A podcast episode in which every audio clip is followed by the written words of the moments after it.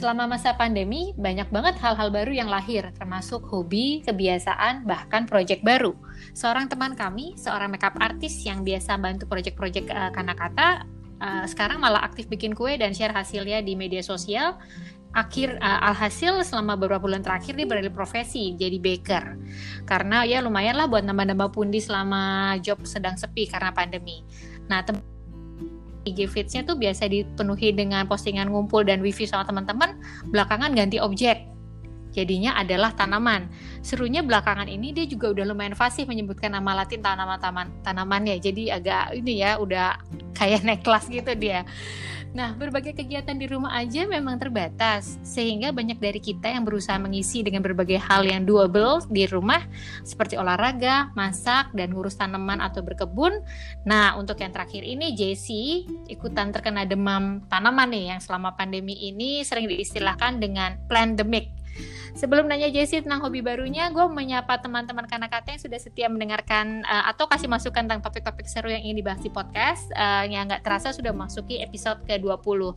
Hai semuanya, hai Jess. Hai, hai. Semoga semua tetap sehat dan produktif ya.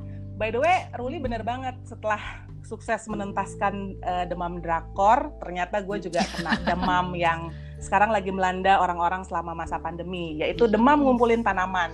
Oh, ngumpulin aja nih, yang dirawat nggak? Tentu. Nah, kalau ditanya ya.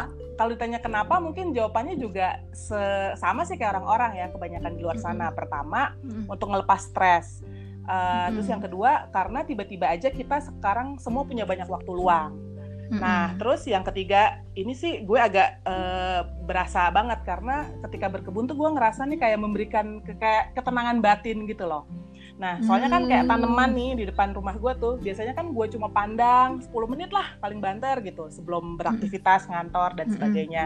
Atau kalau gue siram juga ya seadanya gitu. Nah sekarang kok karena di rumah kan jadi sering lebih sering dipandang-pandang gitu. yang tadinya tuh gue pikir apa ya ditambah gitu. Kayaknya harus tambah oh. uh, sesuatu tanaman deh, lagi. biar oh. uh, biar adem gitu.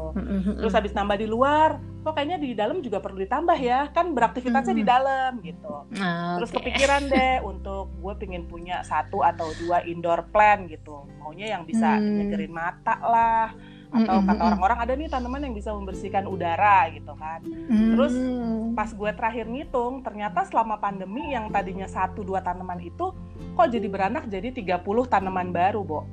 Dengan dengan segala dinamikanya ya masif dari, banget nih dalam waktu berapa lumayan bulan pencariannya juga maksudnya dinamikanya juga banyak gitu. Mulai gue ditipu lah sama tukang tanaman online.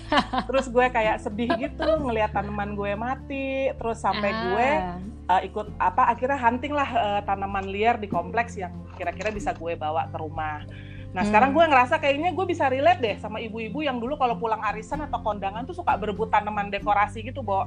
Oh ternyata seninya di situ gitu ya. Pernah juga sih gue coba um, apa selain tanaman hias, gue coba nih kayaknya gue pingin sayur-sayuran deh. Terus gue coba regrow nih dari sisa sayuran yang gue beli di online gitu. Cuma karena mungkin persiapannya belum matang gitu ya maksudnya teknisnya belum kebentuk sayur-sayur itu akhirnya RIP gitu karena diterjang dan diacak-acak sama anjing dan kucing gue. Nah, hmm. kalau soal tanaman kayaknya Ruli lebih sukses ya ketimbang gue. Oh, Kalau tanaman pangan maksudnya. tanaman pangan. Iya, oh. soalnya baru mulai juga sih, uh, baru sebulan ini karena gue lagi balik lagi ke rumah gue Cibubur kan. Nah, hmm. kalau lo lebih tanaman hias, gue sama suami gue mau fokus tanaman yang bisa dikonsumsi. Karena emang tujuannya kepengen grow our own food gitu, cita-citanya. Ya, hmm. Kebetulan juga uh, lahannya juga ada, jadi sekarang Sehektar ini ya? mulai sampai gila loh. jadi sampai sekarang ini sih uh, mulai nanam-nanamnya ya udah ada bayam hijau, bayam merah, kacang panjang, terong, cabe dan emang bahagia sih ketika melihat itu mulai bertunas gitu. Emang cita-citanya hmm. ya balik lagi tadi ya ketahanan pangan keluarga walaupun selain itu gila untuk segini nih lama banget ya gitu. Kayak karena biar bagaimanapun kalau misalnya makan dari hasil kebun sendiri pasti rasanya lebih enak karena kita tahu cara mengolahnya gitu ya. Betul. Jadi ya nggak tahu sih nantinya apakah nanti akan uh, men, lanjut seperti di RW yang di rumah cempaka putih itu uh, ternyata pakai punya komunitas bisa jualan ya nggak tahu sih nanti akhirnya akan kayak gimana gitu yes ah pas banget cita-cita lo pengen mm. punya kebun yang menghasilkan ya mungkin yeah. lo bisa belajar banyak dari narasumber kita kali ini di episode kali mm. ini karena kata karena kata kreatif mau ngajak ngobrol uh, Soraya Cassandra atau yang akrab dipanggil Sandra dia merupakan mm -hmm. founder dari Kebun Kumara Kebun Kumara itu apa sih Kebun Kumara itu uh, berdiri tahun 2016. Jadi pada waktu itu berangkat nih dari keresahan Sandra ketika dia ngelihat kok semangat anak muda buat bertani kok kurang ya gitu. Hmm. Tapi mungkin ya juga bisa dimaklumi kondisinya karena anak muda mungkin kayak merasa berjarak ya, nggak dekat dengan hmm. lahan misalnya gitu atau nggak hmm. nggak paham bahwa sebenarnya dari lahan yang kecil lo bisa kok grow something gitu, bercocok tanam hmm. gitu. Hmm. Nah, hmm. Kebun Kumara tuh hadir mengisi gap itu. Tapi untuk lebih hmm. jelasnya mungkin kita langsung tanya dan sapa langsung Sandra ya. Sandra, yes. apa kabar? Hai, baik. Kabar? baik, Sandra baik. nunggu lama. Kak Sandra, tapi sebelumnya gue mau cek dulu. Bener kan? Ini kan Kak Sandra sebagai juragan kebon ya. Juragan, Berkebun itu kebon. beneran kan? Punya efek-efek yang bagus buat kita kan nggak cuma gue kan halu-halu ngerasa kok kayaknya gue stresnya kurang nih gitu nggak kok emang emang berkebun kan sangat meditatif ya terutama hmm. buat orang-orang yang memang punya uh, kecondongan atau kepekaan ke hal itu sama aja kayak misalnya orang yang lari maraton bisa dapat runners high gitu kan hmm. Hmm. orang pun kita juga bisa menemukan high itu menemukan uh, manfaat terapis atau manfaat uh, meditatif dari kegiatan yang sangat uh, concentrated itu kan sangat fokus mm -hmm. kepada tanaman kita melihat warna hijau kita menghirup uh, bau-bau tanaman yang wangi kita melihat warna-warni tanaman itu jadi ya aku sangat paham dan aku sendiri pun mengalami itu ya kalau kita bersama tanaman mm -hmm. emang terapeutik gitu betul hmm. betul tuh jadi emang nggak nggak halu-halu perasaan sendiri aja ya oh, damai gitu. Nah, terus boleh dong uh, Sandra di-share sedikit tentang kebun Kumara gitu. Misalnya kayak ini ide awalnya datang dari mana gitu. Terus kayak masa inkubasi ide sampai akhirnya oke okay deh yuk kita wujudin kebun Kumara ini. Mengingat latar belakang Sandra sendiri kan bukan dari pertanian ya. Iya, bukan, bukan. Hmm, gimana tuh? Kalau kebun Kumara sendiri ya kita ini kan sebuah kebun belajar ya. Jadi hmm kami itu adalah untuk mendekatkan masyarakat kota kayak kami sendiri dengan hmm. gaya yang lebih lestari. Nah, waktu itu kenapa kita mendirikan atau menumbuhkan kebun kumara?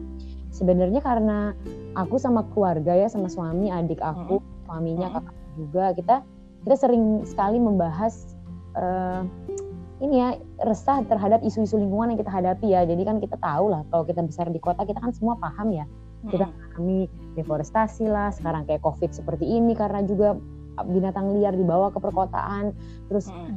Mengalami masalah sampah masalah air yang nggak baik kualitas udara dan lain sebagainya cuman kalau misalnya kita bahas itu kan sepertinya nggak ada habisnya ya nggak ada ujungnya gitu hmm. karena kita resah dan kita bingung sendiri kita bisa ngapain ya sebenarnya untuk untuk melakukan sesuatu terhadap isu-isu lingkungan yang begitu banyak. Nah kita menemukan ternyata ya kita di kota tuh sangat terputus dari alam dan dari kehadiran alam itu dalam keseharian kita. Sehingga kita tuh nggak merasa kita berdaya untuk melakukan apa-apa uh, uh, untuk si masalah-masalah lingkungan yang kita hadapi. Jadi kalau misalnya kita sampah kita cuma ngomel doang soal sampah TPA nggak benar di mana-mana. Kalau soal makanan yang organik dan nggak organik kita cuma ngomel doang aduh kenapa sih organik itu mahal, mahal. kenapa wajibin pakai pupuk kimia dan lain sebagainya? Itu cuma ngomel-ngomel doang hmm. tapi nggak ngerti kan uh, kenapa sih? Hmm. Apa yang bisa kita lakukan. Dan akhirnya kita menemukan ternyata lewat berkebun dan lewat mengkompos salah satunya juga ketika kita menghadirkan itu dalam ruang keseharian kita itu di rumah kita sebenarnya kita itu meningkatkan kesadaran kita tentang pertama isu-isu lingkungan yang kita hadapi dan kedua uh, pemberdayaan diri kita bahwa kita tuh bisa melakukan sesuatu loh terhadap isu ini gitu. Jadi ketika kita ngomel-ngomel dan kita berharap aksi besar atau aksi massal dari pemerintah, aksi besar dari uh, masyarakat secara kolektif itu kan lama, ya kan? Betul. Hmm. Melakukan itu di ranah keseharian kita itu banyak banget yang bisa kita bantu. Kalau semua hmm. orang mau mengkompos itu kan artinya setengah dari sampah diproduksi setiap hari nggak lari ke TPA. Itu isu TPA udah parah banget tuh bisa kita apa ya bisa kita ambil alih gitu kita selesaikan rame-rame sendiri-sendiri dari rumah masing-masing kalau kita hmm. berkebun kita bisa makan walaupun nggak semua karena berkebun itu kan sebenarnya bukan soal kita tidak butuh petani ya tapi gimana kita bereaksi mereka. Jadi kita jadi paham gitu, oh ternyata nungguin cabai itu nungguin 8 bisa sampai 8 bulan ya baru dia berbuah. Oh ternyata jahe dan rimpang butuh 8 bulan ya untuk kita bisa panen. Jadi kesadaran itu tuh buat kita empati terhadap makanan itu asal usulnya sama orang yang nanam buat kita. Dan kita jadi ngerti kenapa ya organik itu mahal. Kenapa harus dibedakan organik. Jadi kayak kesadaran itu dan terhadap isu-isu yang lain itu jadi lebih hidup gitu kalau kita mau melakukan itu sendiri di rumah. Ya, nah betul. akhirnya harapan dengan kita membawa alam ke dalam rumah kita dengan satu pot tanaman, dengan satu wadah kompos, ya kita berharap nanti masyarakat kota itu mau uh, menerapkan gaya hidup yang lebih selaras dengan alam, jadi lebih lebih peka lah, lebih mindful gitu, lebih lebih sustainable. Karena sebelum Kumara juga aku dan keluarga tuh nggak ada yang mengkompos. Kita ya buang hmm. sampah kayak ya buang sampah ke dalam plastik diangkat truk sampah dibuang ke bantar gebang hmm. gitu kan. Iya hmm. nggak tahu. prosesnya gimana gitu ya. Dan kita juga nggak berkebun kita cuma ya kita nggak ngerti lah. Aku nggak aku nggak tahu tanaman terong tanaman kayak apa kangkung kayak apa. Kalau tumbuh di tanah sebelum kebun kumara dan aku rasa pasti semua orang atau banyak orang di kota pasti ngalamin hal yang sama. Karena pendidikan kita dari SD, SMP, SMA kalau ngomongin tanaman itu paling cuma si toge aja kan yang berkecambah di atas kapas. betul betul betul. Ini ada apa. Jadi sebenarnya si kebun kebun kumara ini kenapa juga kebun? Karena memang sama ada matahari dan itu setiap rumah pasti kena matahari minimal hmm. kalau minimal di atas pasti kena matahari kan. Sama ada matahari, teman bisa tumbuh di situ. Jadi siapa pun hmm. itu bisa punya kebun. Jadi itu hmm. bukan alam bisa dihadirkan, itu sangat bisa dihadirkan oleh siapa pun. Itu kenapa akhirnya kita masuknya lewat kebun lewat kebun gitu bukan orang kebun okay. Iya, iya, iya. Nah, ketika membangun kebun kumara, oke okay lah mungkin uh, startnya tuh udah kayak dari kesadaran gitu. Oh, bahwa kita tuh harus kayak memutus gap itu bahwa orang tuh apa anak-anak sekarang tuh kayak ngerasa berjarak terputus lah gitu dengan dan mereka juga punya anggapan bahwa ah ini kan bertani bertani itu kan susah gitu. Gua nggak hmm sebagainya gitu. Kesadarannya mulai dari situ.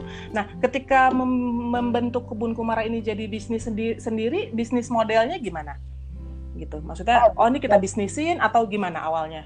Oke. Okay. Jadi uh, kita sih tekadnya pengen menjadi social enterprise ya. Jadi kita pengen hmm. banget membangun sebuah bisnis yang dampak sosial dan lingkungannya itu bisa terukur dengan baik. Apakah kita sudah melakukan itu jelas belum? Jadi kita menuju menuju ukur gitu ya. Kita kan mm-hmm. kita soalnya pengen banget sih visinya tuh nggak cuma bisnis untuk uh, untuk pribadi ya. Tentunya kan sebuah bisnis itu kan seimbang ketika dia bisa memenuhi kebutuhan orang di dalamnya. Jadi semua orang bisa hidup dari ini jelas. Tapi harusnya dia punya dampak untuk sosial dan dia punya dampak untuk lingkungan juga. Nah kita pengen tuh kebutuhan bisa meraih itu sih. Itu mimpi besar kita. Kalau sejauh cara kita menyeimbangkan itu adalah um, dengan membuat lini-lini bisnis yang selaras dengan alam juga, selaras dengan kebutuhan sosial. Contohnya, kita punya tiga bisnis saat ini. Yang pertama itu edukasi. Jadi kita memberikan workshop um, tentang berkebun, kebun dasar-dasarnya seperti apa, gimana cara mencampur media tanam, kalau ada serangan dari beberapa serangga, bagaimana mengatasinya secara alami dan lain sebagainya, mengkompos juga. Itu kita ada workshop-workshop. Sebelum pandemi sih workshop kita offline ya, jadi orang datang setiap weekend kita ada jam ada juga yang sama sekolah-sekolah gitu. Tapi karena hmm. pandemi ini banyaknya online. Jadi kita weekend okay. nah itu untuk workshop. Lalu yang kedua kita punya toko. Uh, toko Kumara ini kita menjual edible jadi yang tanaman pangan sama media tanam. Karena kita melihat bahwa pertama tanaman hias tuh banyak banget. Bisa dapat banyak banget di Bintaro di Geraha di mana-mana tanaman hias ada di jalan gitu. Betul. Iya. yeah. oh, Jadi kalau tanaman pangan tuh susah loh dan banyak banget orang yang mesen dari Batu, dari Malang, nyampe-nyampe juga udah agak setara tanaman. Layu. Uh -uh. jauh banget. Jadi uh, akhirnya kami memutuskan untuk me memberikan gitu tanaman. Kita membibitkan kerjasama sama beberapa orang juga yang membibitkan yang kita jual itu ke masyarakat kota gitu. Jadi mereka bisa tidak harus menanam dari benih gitu bisa menanam hmm. langsung dari daun itu kan pohon ya. Iya. Iya, iya gitu lebih mudah. Jadi toko kita fokus ke itu. Kita sekarang lagi juga fokus untuk menggarap media tanam yang lebih baik karena kebanyakan kalau kami lihat isu orang susah mulai berkebun itu karena media tanamnya yang tersedia di perkotaan atau petani sebenarnya itu kurang kurang apa ya dia kualitasnya itu tidak jangka panjang gitu. Jadi biasanya untuk jangka pendek tanamannya Hmm. subur, tapi lama kelamaan kok tanamannya nggak subur lagi ya gitu. Jadi kami Hmm. lakukan eksperimen juga dan kami buat sendiri media tanam di kebun Kumara yang sudah kami Hmm. trial di juga. Jadi kita bisa memberikan atau menawarkan media tanam yang lebih berkualitas lah untuk orang-orang kota Hmm. yang nggak punya waktu ya untuk ngaduk-ngaduk tanah sendiri, yang tanah di pekarangan rumahnya, yang tinggal di balkon apartemen nggak punya tanah kan ya. Betul. media. Terus yang terakhir jasa kita edible landscaping. Mm-mm. landscaping service. Kita membantu orang yang punya lahan untuk menggarapnya menjadi kebun pangan. Jadi kita bantu dari desainnya um, sampai konstruksinya, pemilihan pemilihan misalnya dia mau looknya seperti apa, pembatas bedengnya mau dari apa, mau dari konblok kah, mau dari genteng atau apa, lalu kita bantu juga dengan desain gildanya. Jadi tanaman apa nih yang cocok sama tanaman apa di bawah matahari seperti ini. Jadi kita bantu sampai konstruksinya. Jadi kita ada tiga lini Hmm. bisnis itu. Tapi memang bisnis yang kita pikirkan yang pertama itu adalah edukasi. Karena kita uh, tim kebun Kumara ini belajar uh, bercocok tanam berkebun itu di Jogja dan di Salatiga. Aku belajar di Bumi Langit kalau adik aku belajarnya di Ayana Permata Salatiga. Itu kita belajar pendekatan yang sebenarnya nggak bukan berkebun ya sih tapi pendekatan untuk mendesain ruang sama mendesain kehidupan agar kita bisa lebih selaras sama alam. Salah satunya dengan berkebun Nah, ketika kita ambil kursus itu namanya permaculture, permaculture design course, kita Mm-mm. ada gitu, ilmu-ilmu dasar banget ya kayak ilmu kayak dia ngajarin kalau kamu punya rumah, benar nggak iya, Oke, punya input kan ke rumah itu, kamu butuh apa listrik, oke, kamu butuh makanan, oke segala macam. Tapi kamu juga punya output kan, kamu punya sampah misalnya. Nah itu semua ke mana? Kenapa rumah kamu nggak bisa mengelola itu sendiri? Jadi dia membuat kita lebih kritis gitu kan. Yang kita selama ini di kota kan semua kita buang ya keluar ya output output kan nggak ada yang kita kelola sendiri. Mm-mm. Nah, itu kenapa kita merasa kok ilmu sedalam ini yang sebenarnya dilakukan oleh masyarakat adat kita juga ya, kok nggak dapat di perkotaan. Akhirnya itu kenapa kita datang pas udah bawa ilmu itu ke Jakarta dan kita masih trial and error juga ya, kita masih banyak belajar di lapangan juga. Kita mikir ini edukasi harus jadi yang ujung tombak kita deh karena emang kita sendiri kan anak kota ya jadi kita tahu kalau pas kita dapat ini kita juga kayak oh Menyesuaikan dengan kebutuhannya ya. Maksudnya jadi tahu kebutuhan anak kota itu apa sih gitu. gitu kan Heeh, heeh. Bingung ya. sama edukasi baru toko sama edible landscaping itu nyusul lah di tahun 2018 dan 2019 Hmm, Iya, iya. Eh tapi Sandra bener loh yang masalah anak kota. Gue juga pas pertama kali ngeliat media tanam tuh ya kayak, oh begini bentukannya. iya kan gak pernah iya nanam soalnya nih. iya emang aku nggak pernah nanam pasti juga aku juga ngerti sih kayak misalnya orang nanya gue tuh mau nanam ya gue tuh bingung iya emang bingung Hmm. sih emang bingung mau kalau kita nggak terbiasa ya kan nggak ngerti Iya. Heeh. Gue tuh ya tahu media tanam aja tuh baru belakangan loh San. Karena gue mau mau berkebun itu. Karena dulu kan Iya. di rumah waktu kita masih kecil kan, lu nanam nanam aja gitu kan di halaman gitu, nggak pakai lu harus beli media tanam gitu. Iya. Pasti su- tumbuh subur lah gitu. Tapi kan Iya. itu kayak udah berapa puluh tahun lalu ya. iya iya kondisi iya, tanah juga udah berubah. Jadi kalau misalnya bisa dibilang eh, yang membedakan kebun kumara ini adalah yaitu tadi ya eh, dari pendidikannya dan kalau dari tanamannya rata-rata edible atau ada tanaman hias juga. Nah, kalau kita di kebun kumara kan belajar permaculture ya. Jadi itu lebih konsep yang sustainable farming. Jadi bagaimana kita berkebun tapi kita kerjasama nih sama alam. Jadi bukan kayak manusia yang Ah. capek kepala alam, tapi kita lihat prinsip-prinsip yang ada di alam apa, lalu kita satukan itu ketika berkebun. Nah, kalau di alam itu kan ekosistem ya. Jadi semua tanaman tuh nggak dipisah-pisahin kan kalau di hutan yang kayak ini tanaman hias, yang ini tanaman makanan nggak kayak gitu kan. Jadi yang kita lakukan di kemarin itu seperti itu juga. Kita juga ada tanaman hias yang kita tanam bareng sama tomat, bareng sama lada, bareng sama cabai kita. Karena dia punya peran di situ. Kayak contohnya tanaman hias yang aku nggak hafal ya namanya aglonema atau apa yang daunnya cantik-cantik gitu. Itu makanan buat ulet. Jadi ulet tuh selalu ngabisin tanaman hias itu um, sehingga dia nggak makanin daun sayur mayur kita. Dan itu nggak masalah buat kita karena pertama kita juga nggak makan kan daun tanaman hias ini. Dan. Nah, kalau kita pengen kebun kita ada kupu-kupu ya kebun kita harus punya ruang buat ulet gitu kan.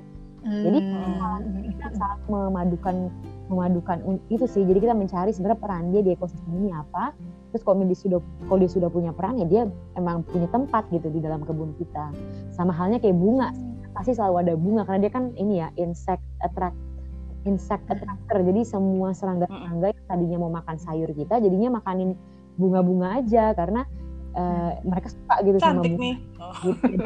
Cantik dari itu kebun dan bagus buat mereka kan. Jadi kita Uh, uh, uh, makan, mereka juga makan gitu. Jadi biasanya sih kita menyatukan itu. Tapi memang jumlah tanaman hias kita ya nggak sebanyak tanaman pangan atau tanaman obat kita sih.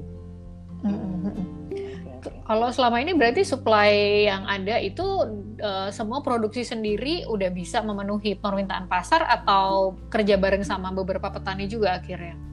Oke, kalau untuk kebun kita, uh, kita kan punya kebun kita tuh kecil banget, paling cuma 100 seratusan meter persegi lah untuk yang kebun depan kantor ya itu jadi area buat kita belajar. Hmm. untuk biasanya workshop kita kan ngejelasin ekosistem tuh ribet ya. Kayak ngomong kan susah tapi kalau orang ngelihat kebunnya dia ngelihat oh ini ada yang bolong ini ada yang enggak dia kan bisa ngelihat oh ternyata ekosistem tuh gini ya gitu kan. Langsung. Kebun itu sih isinya udah tanaman obat tanaman pangan ada tanaman hias juga ada bunga dan lainnya. Nah tim kita sih setiap hari panen dari kebun itu untuk untuk kita makan. Jadi itu kebun untuk kita panen setiap hari dan itu tidak mencukupi juga. Kita tetap beli dari pasar tapi selalu ada yang dari kebun juga itu untuk kita panen.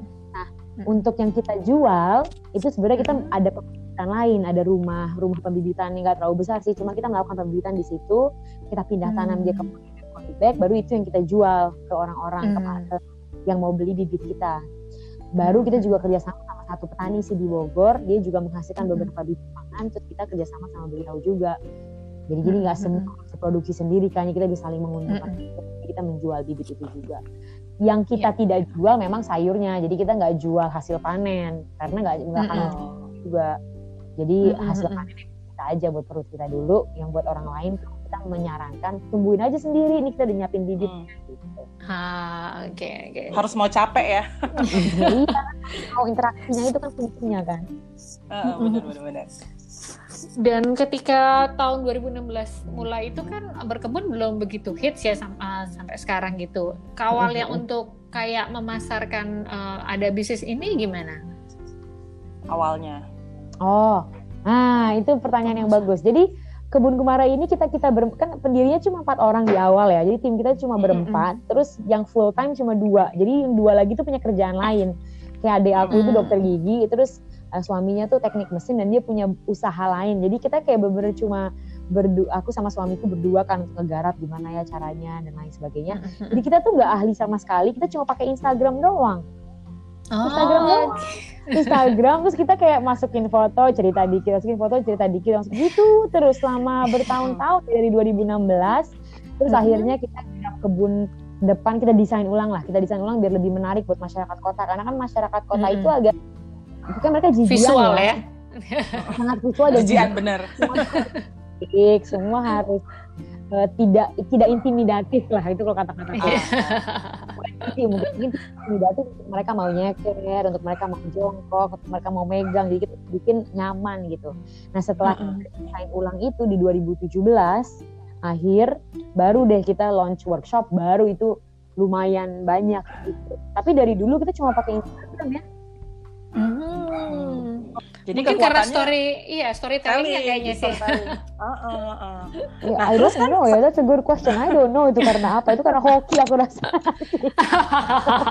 itu kekuatan karena semesta menurut aku. ya, Tapi out. iya sih, selain kekuatan alam semesta ya, kekuatan storytellingnya apa storytellingnya berarti oke okay nih.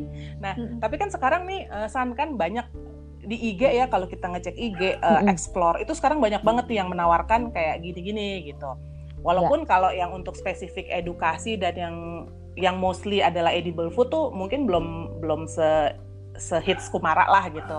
Nah, tapi kan berarti banyak nih pemain baru bermunculan ya di bidang hmm. ini gitu, apalagi sejak pandemi. Nah, yeah. strateginya Kebun Kumara sendiri nih untuk sta tetap stand out dan tetap dipilih orang tuh gimana? Kalau ada. Kalau nah pertama sih kalau dari kebun kumara setiap kali kita kita sih senang sebenarnya kok ada semakin banyak orang yang jualan tanaman, jualan media tanam karena hmm. isunya kan sama ya payung besarnya adalah ada masalah di mana orang terputus dari alam, orang harus terbiasa hmm. merawat alam itu, harus tahu masalah ketahanan pangan, masalah organik dan lain sebagainya. Jadi semakin banyak apa ya orang mungkin kalau kalau saya kalau di di dunia bisnis selalu disebut kompetitor ya tapi aku tuh nggak suka mm. menganggap mereka kompetitor ya jadi ini orang lain yang berbisnis seperti kami aja yang pengen juga sharing mm. Jadi kami senang sebenarnya ada banyak.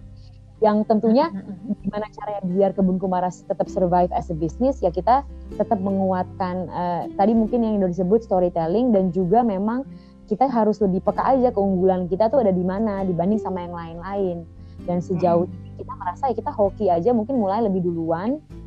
Terus kita punya lahan eksperimen dan trial apa ya waktu trial error yang udah lebih lama aja. Jadi kita bisa sharingnya lebih lebih mendalam. Ah, iya, karena kita, iya. iya. ya karena kita udah gagal kita gagal lama banget untuk menemukan semua sampai parah deh sampai kita menemukan gimana ya cara nyampur media tanam biar pas gitu. Gimana cara kompos yang baik. Jadi akhirnya mungkin kita bisa unggul di situ ya gitu. Jadi kita akan terus menggodok sih dan banyak dan semua yang kita jual itu kan farm made ya. Jadi komposnya itu kompos yang kita bikin sendiri.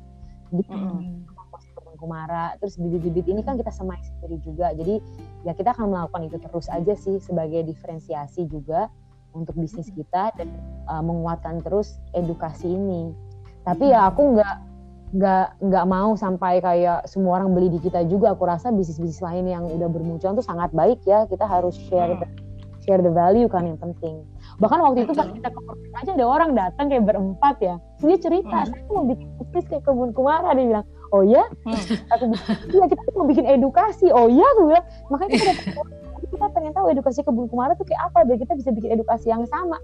Itu kayak bagus lah akhirnya ikut kita jelasin cara kalau bikin pelatihan kayak gini. Jadi karena menurut aku hmm. bawa ilmu itu ke gimana pun sih di Bekasi atau di mana ya ya kan orang hak dong untuk dapat ilmu ini. Kita kan di Ciputat jauh banget sama Bekasi. Betul. Nanti semakin banyak jangkauan ya um, orang-orang tempat-tempat itu yang bisa dapat ilmunya. Jadi buat aku nggak apa-apa sih. Itu jadi trik oh dia aja buat kita gimana stand out as a business tapi nggak harus mematikan hmm. bisnis lain. Oke, okay. nah kalau rambu-rambu misalnya ada orang yang akan berbisnis di sini ya, tadi nyambung mm -hmm. lagi, uh, rambu-rambunya apa sih harus diperhatikan? Ada dus and don'ts-nya nggak? Karena kan yang dijual nih ada living being ya, pasti iya, treatmentnya yeah, beda yeah, kan yeah. kalau sama kita jualan yang benda mati. Yeah. Gimana? Nah, si toko Kumara kita nih Mbak, sebenarnya tuh baru hmm. banget kita hidupkan kembali pas lagi pandemi ini. Karena pas lagi pandemi ini kan kita cuma kena tamparan yang keras ya, karena kan edukasi berhenti sama sekali kan, nggak bisa ada kelas hmm. offline kelas. Online kelas itu kan ya kita tahu semua ya online kelas itu kan bayangin berkebun secara virtual, kita kan harus ngegodok orang nggak mau iya, dekat, tapi juga dia harus bisa nyampur tanah, gimana workshop package, iya. itu kan kita duduknya cukup lama. Jadi toko tuh akhirnya jadi ya lifesaver kita. Jadi kita hidup oh. Online lewat um, kurir gitu kan, kurir ojol mm-hmm. ini. Um, akhirnya itu kita hidupkan kembali. Tadinya tuh dia supporting role. Jadi ketika kita ada edible landscaping, ya kita nyediain bibit sendiri. Ketika ada edukasi, mm-hmm. orang datang dia beli bibit, ya kita ada bibit. Cuma bukan sesuatu mm-hmm. yang kita bener-bener niatin punya online shop gitu loh. Nah kalau sekarang kan kita pun ya, jadi itu sebenarnya hmm. yang yang menyelamatkan yang menyelamatkan kita nih saat si toko Kumara ini ya. Si toko. Jadi kalau jadi kita tuh juga baru belajar sih kok pertanyaannya gimana ya cara handling living things. Kita ini juga masih belajar kayak gimana cara ngirim bibit. Karena bibit ini kan dia nggak bisa dia, dia jelas nggak bisa JNE ya. Makanya yang kayak dari batu tuh dari hebat banget ya. Aku nggak ngerti. Dia pakai aluminium foil.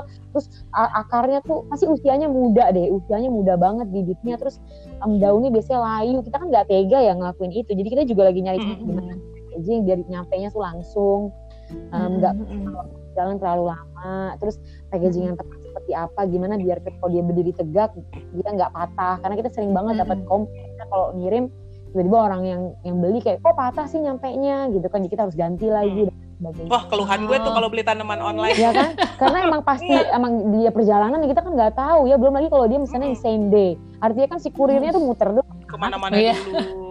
Oh, oh bener-bener. Dia udah layu, udah KO gitu kan. Jadi memang itu tantangan jadi tantangan terbesar kalau teman-teman di yang dengerin ini pada pengen jualan tanaman yang itu harus dicari ya cara packagingnya. Itu kita juga masih godok ya saat ini. Terus cara deliverynya uh, ya gitu cara delivery cara packaging sama usia usia dari bibit itu jadi kalau bibitnya terlalu muda itu pasti dia nggak kuat dalam perjalanan jadi biasanya harus ditunggu gitu mungkin satu usia satu setengah bulan atau dua bulan baru dia bisa dikirim dia kuat hmm. harus jujur juga gitu kali ya San ya. Soalnya gue tuh, nah ini tadi yang gue bilang gue dikibulin sama toko-toko online tuh hasil tuh? foto sama yang datang tuh beda. Oh iya. Kayak jelas. oplas before after. Ya ya ya ya. ya. Sering sih before after foto. Ya emang. foto dia ketika tanamannya paling happy dan paling subur. Eh, Heeh. Taunya pas dia udah capek di perjalanan. Kecil gitu, ya ampun. Ini mah pra remaja udah dikirim jadi sedih. ya ya ya ya emang itu harus di emang iya sih kita kita juga akhirnya kebun kebun kumara nih aku bilang sama tim toko juga kita nanti pas ngegodok cara penjualan emang harus dibilang sih kayak bibit yang kami jual itu pasti minimal tingginya sekian dengan Ya. dengan mature leaves-nya sebanyak sekian. Jadi orang tuh tahu ya dia expect-nya tuh bukan tanaman yang kecil banget tapi bukan juga bukan tanaman yang dewasa banget gitu kan. Mm-mm. ada itu harus ada kualitas itu quality control itu. Ya, ya. Dan seiring apa namanya seiring eh, lo punya bisnis ini berarti emang proses belajar itu dan emang mengenal setiap setiap barang yang akan lo jual itu menjadi suatu kewajiban ya. Iya, bener. Makanya itu kenapa kayak kalau orang mau jualan tanaman, idealnya tanaman itu udah pernah dia tanam sebelumnya. Hmm. Jadi dia tahu persis karakteristiknya seperti apa, ketika dia eh, kapan sih dia kuat untuk bisa dibawa-bawa. Em, apalagi kalau misalkan dia memperbanyak bukan dari, benih ya, tapi dia nyetek misalnya. Jadi dia Mm-mm. kan kalau di stack-stack gitu kan dia juga butuh waktu untuk numbuhin daun baru dan lain sebagainya itu kan artinya Hmm. butuh emang butuh passion kali ya atau butuh kepekaan Hmm. sendiri jual barang karena pasti kualitas si barangnya sangat bergantung pada orang yang memberikan kasih sayang ke barang itu kan Hmm. jadi emang harus aku agak aku malah agak bingung ya kalau orang bisa nggak nggak pernah dia misalnya nggak bercocok tanam Tanam. dia ke kebun dia nggak nanam tapi dia jualan tanaman itu kan juga absurd bagi aku kok dia Nggak menjiwai. Dan eh, ininya s- eh, sulit nggak sih ketika kita mencoba untuk misalnya tadi ya eh, berarti memang harus memberikan waktu juga ya bagi eh, misalnya akan melakukan bisnis tanaman ini memberikan memberikan waktu, memberikan hati, memberikan semuanya itu ya untuk eh, supaya tanamannya ini eh, bisa bisnisnya lancar. Wah heboh tuh tempatnya Jessie ya. Nah Nah, inilah perusak tanaman gue bersuara. Oke, dan selama ini perkembangan bisnis tanaman kan sebenarnya semakin tinggi nih. Eh, Kira-kira kalau menurut dirimu nih, eh, si, tren ini akan terus meningkat, akan setelah selama pandemi ini meningkat terus atau akan dia akan eh, kemudian melandai? Gimana? aku berharapnya sih nggak melanda ya mbak. Tapi kita nggak pernah bisa baca ya tren sosial ya ya nggak sih? Cuma- mungkin ini kayak yang ingat gak sih mbak yang zaman orang jadi lari semua mau nggak sempat ikutan nggak Iya. Kayak- atau Ya tiba-tiba eh, tiap minggu ada acara running apa gitu. orang jadi lari kayak sama kayak fiksi gitu lah kayak yang orang jadi sepedaan yang habis Iya. awal-awal dia di Mm-mm. semua orang punya sepeda itu kan sebenarnya bisa dibilang sempat memuncak turun dikit terus baru stabil gitu ya Iya, iya, iya, iya. seleksi alam lah ada yang emang suka nyoba terus nggak suka ada yang su- nyoba suka banget lanjutin nah aku rasa mungkin berkebun akan jadi kayak gitu ya apalagi kalau misalnya pandeminya sudah usai gitu mungkin akan kelihatan aja siapa yang bertahan emang menemukan apa ya mungkin menemukan Core sebagian diri bisnisnya juga ya. atau core Hmm. bisnis dalam berkebun dan akan lanjut di situ mana yang mungkin akan nyari hobi lain gitu biasanya sih Hmm. ya kalau aku kalau aku baca kurva-kurva tren sosial naik dulu memuncak turun dikit nanti dia stabil Iya iya. Hmm. Tapi kalau sekarang kayaknya masih dalam posisi eh, hits Nanjak ya? kali ya. hit banget memuncak iya Karena Oh. ah, kayaknya kan sekarang harga tanaman tuh kayak udah meroket banget. Kayak gue tuh ngecek harga tanaman yang gue beli sekarang, eh ke, eh, berapa bulan lalu sama yang sekarang tuh naiknya bisa kayak tiga empat kali lipat gitu gitu. Dan teman-teman gue yang udah mulai berkebun duluan juga jadi pada suka ngomel gitu. Ini kenapa gue beli ini jadi naik ya gitu. Ini orang-orang kayak lo nih, katanya gitu. iya iya iya demandnya Kamu nggak tinggi ya Heeh. Kamu nggak membiarkan aku belajar deh. nah, terus kalau eh, oke lah, semoga sih eh, kalau untuk kebun kumara eh, stabil, malah bisa membaik gitu ya. Nah, tapi strategi bisnisnya ke depannya gimana? Maksudnya kayak apa sih yang pingin di-achieve oleh kebun kam- eh, kumara sekit eh, like let's say 5 atau 10 tahun lagi gitu. Maunya kan masih ada nih. Iya. Pertanyaan paling berat tuh ya. Tuh buat aku karena itu kan berpikir ke depan banget ya. Kita kan ya itu Hmm. pertanyaan pada umumnya sih aku ngerti sih. Orang selalu nanya kayak what's your 10 year plan gitu kan atau Mm, mm, mm.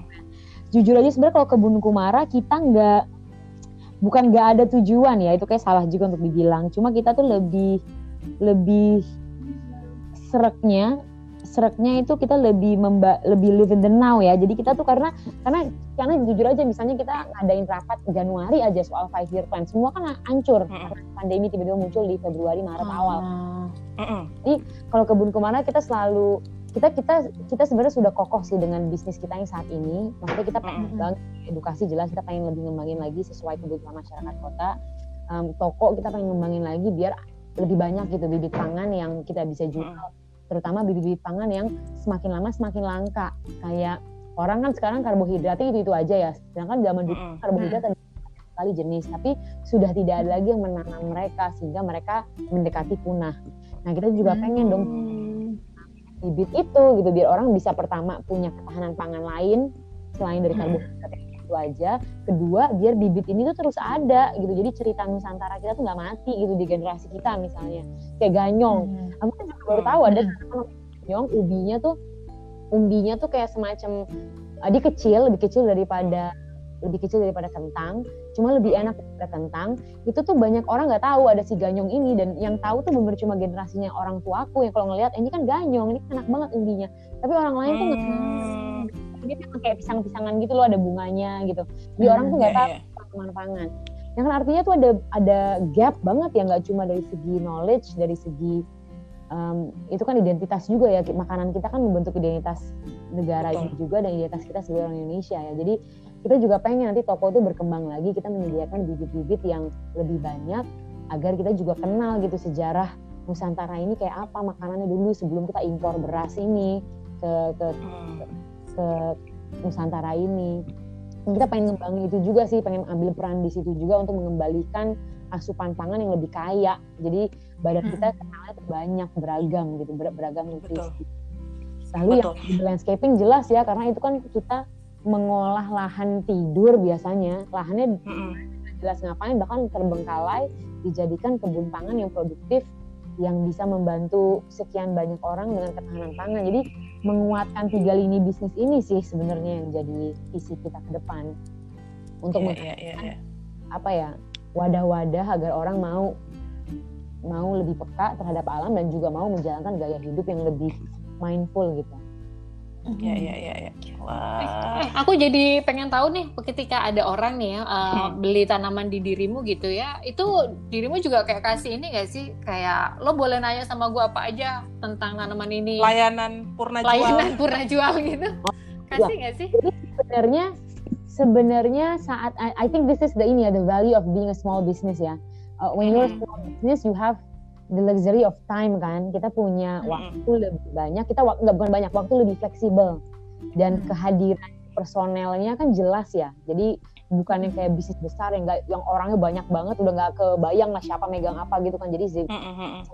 kalau kita kan bisnis kecil ya, jadi yang megang toko ya orang si Alia adik aku langsung, timnya juga Mm. edukasi aku langsung, tim aku juga bisa Hmm. berdua full time. Jadi kita bisa langsung berinteraksi sama orang-orang yang beli produk kita dan Ah. toko sih biasanya kalau mereka habis belanja mereka tinggal WhatsApp ke, ke bagian toko sih untuk nanya-nanya, eh kemarin saya beli ini nih harus diapain ya? Nanti biasanya tim toko kalau ini cukup mendetail pertanyaannya dia oper ke tim edukasi.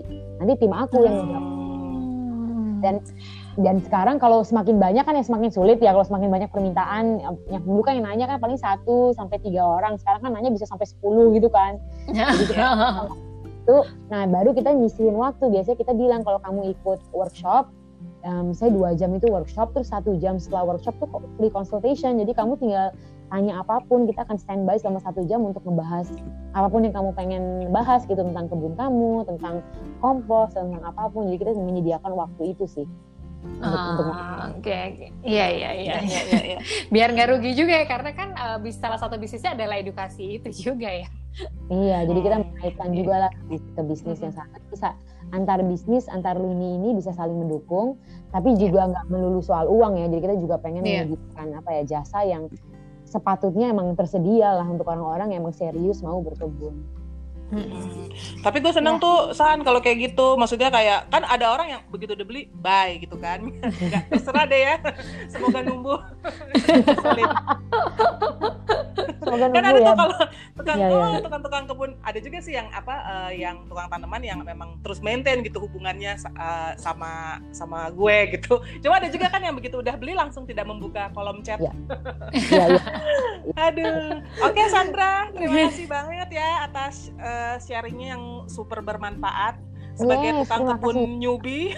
gue tuh seneng banget denger uh, sharing Sandra ini gitu, bukan cuma sekedar dari bisnisnya, tapi juga kayak spiritnya gitu di balik pendirian kebun Kumara ini apa gitu. Termasuk cita-citanya ke depan yang kayaknya memang kalau dibilang 5-10 tahun ke kejauhan ya tergantung alam juga ya San ya buktinya tadi udah iya. punya cita-cita dihajar pandemi bye atau iya. atau berubah gitu menyesuaikan Iya. Gimana Ruli udah siap gimana terjun ke bisnis tanaman juga? Aduh, uh, gue jadi gue uh, gue akan memulai dulu saja apa yang sudah dimulai tapi memang ini insight yang luar biasa dari Sandra. Thank you banget ya San udah mau oh, uh, ber, ber, berbagi. Ini membesarkan hati gue juga uh, gimana gue yang bukan uh, bukan lulusan pertanian dan gue hanya masih sebatas suka dan masih yang kayak gini tangan gue dingin nggak ya? Gitu juga ternyata semuanya sebenarnya bisa melakukannya ya asalkan emang mau hmm. gitu ya.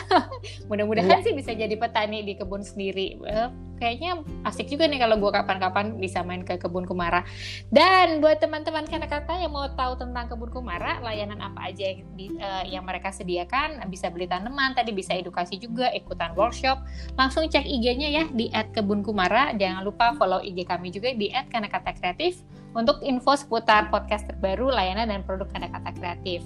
Dan nantikan Karen Podcast I Mean Business Series kata-kata lainnya yang akan ditayangkan secara berkala dengan mengundang teman-teman pengusaha dari berbagai bidang untuk sharing ide dan kekasan bisnis secara survive sampai kisah sukses mereka. Contohnya Kebun Kumara yang dari tahun 2016 dan masih eksis sampai sekarang dan sepertinya masih akan terus naik naik naik dan naik lagi. Atau ingin yes. berbagi cerita bisnis dengan teman-teman Kanakata, jangan lupa kontak kami di marketing@kanakata.co atau bisa juga tinggalin DM dan di IG kami ya. Akhir kata, saya Ruli, Jessica dan Sandra pamit dulu karena kita semua sedang juga walaupun kelihatannya uh, slow tapi sebenarnya kita semua masing-masing sibuk ya San ya. Apalagi Sandra tadi udah dipasin. Jangan lebih dari sekian gitu. Karena harus pas loh ini pas. harus berkebun ya soalnya kan ya. Thank you lagi ya Sandra. Uh, tetap berpikir okay. positif kreatif dan terus semangat berkarya. Sampai ketemu lagi. Bye. Bye bye, bye.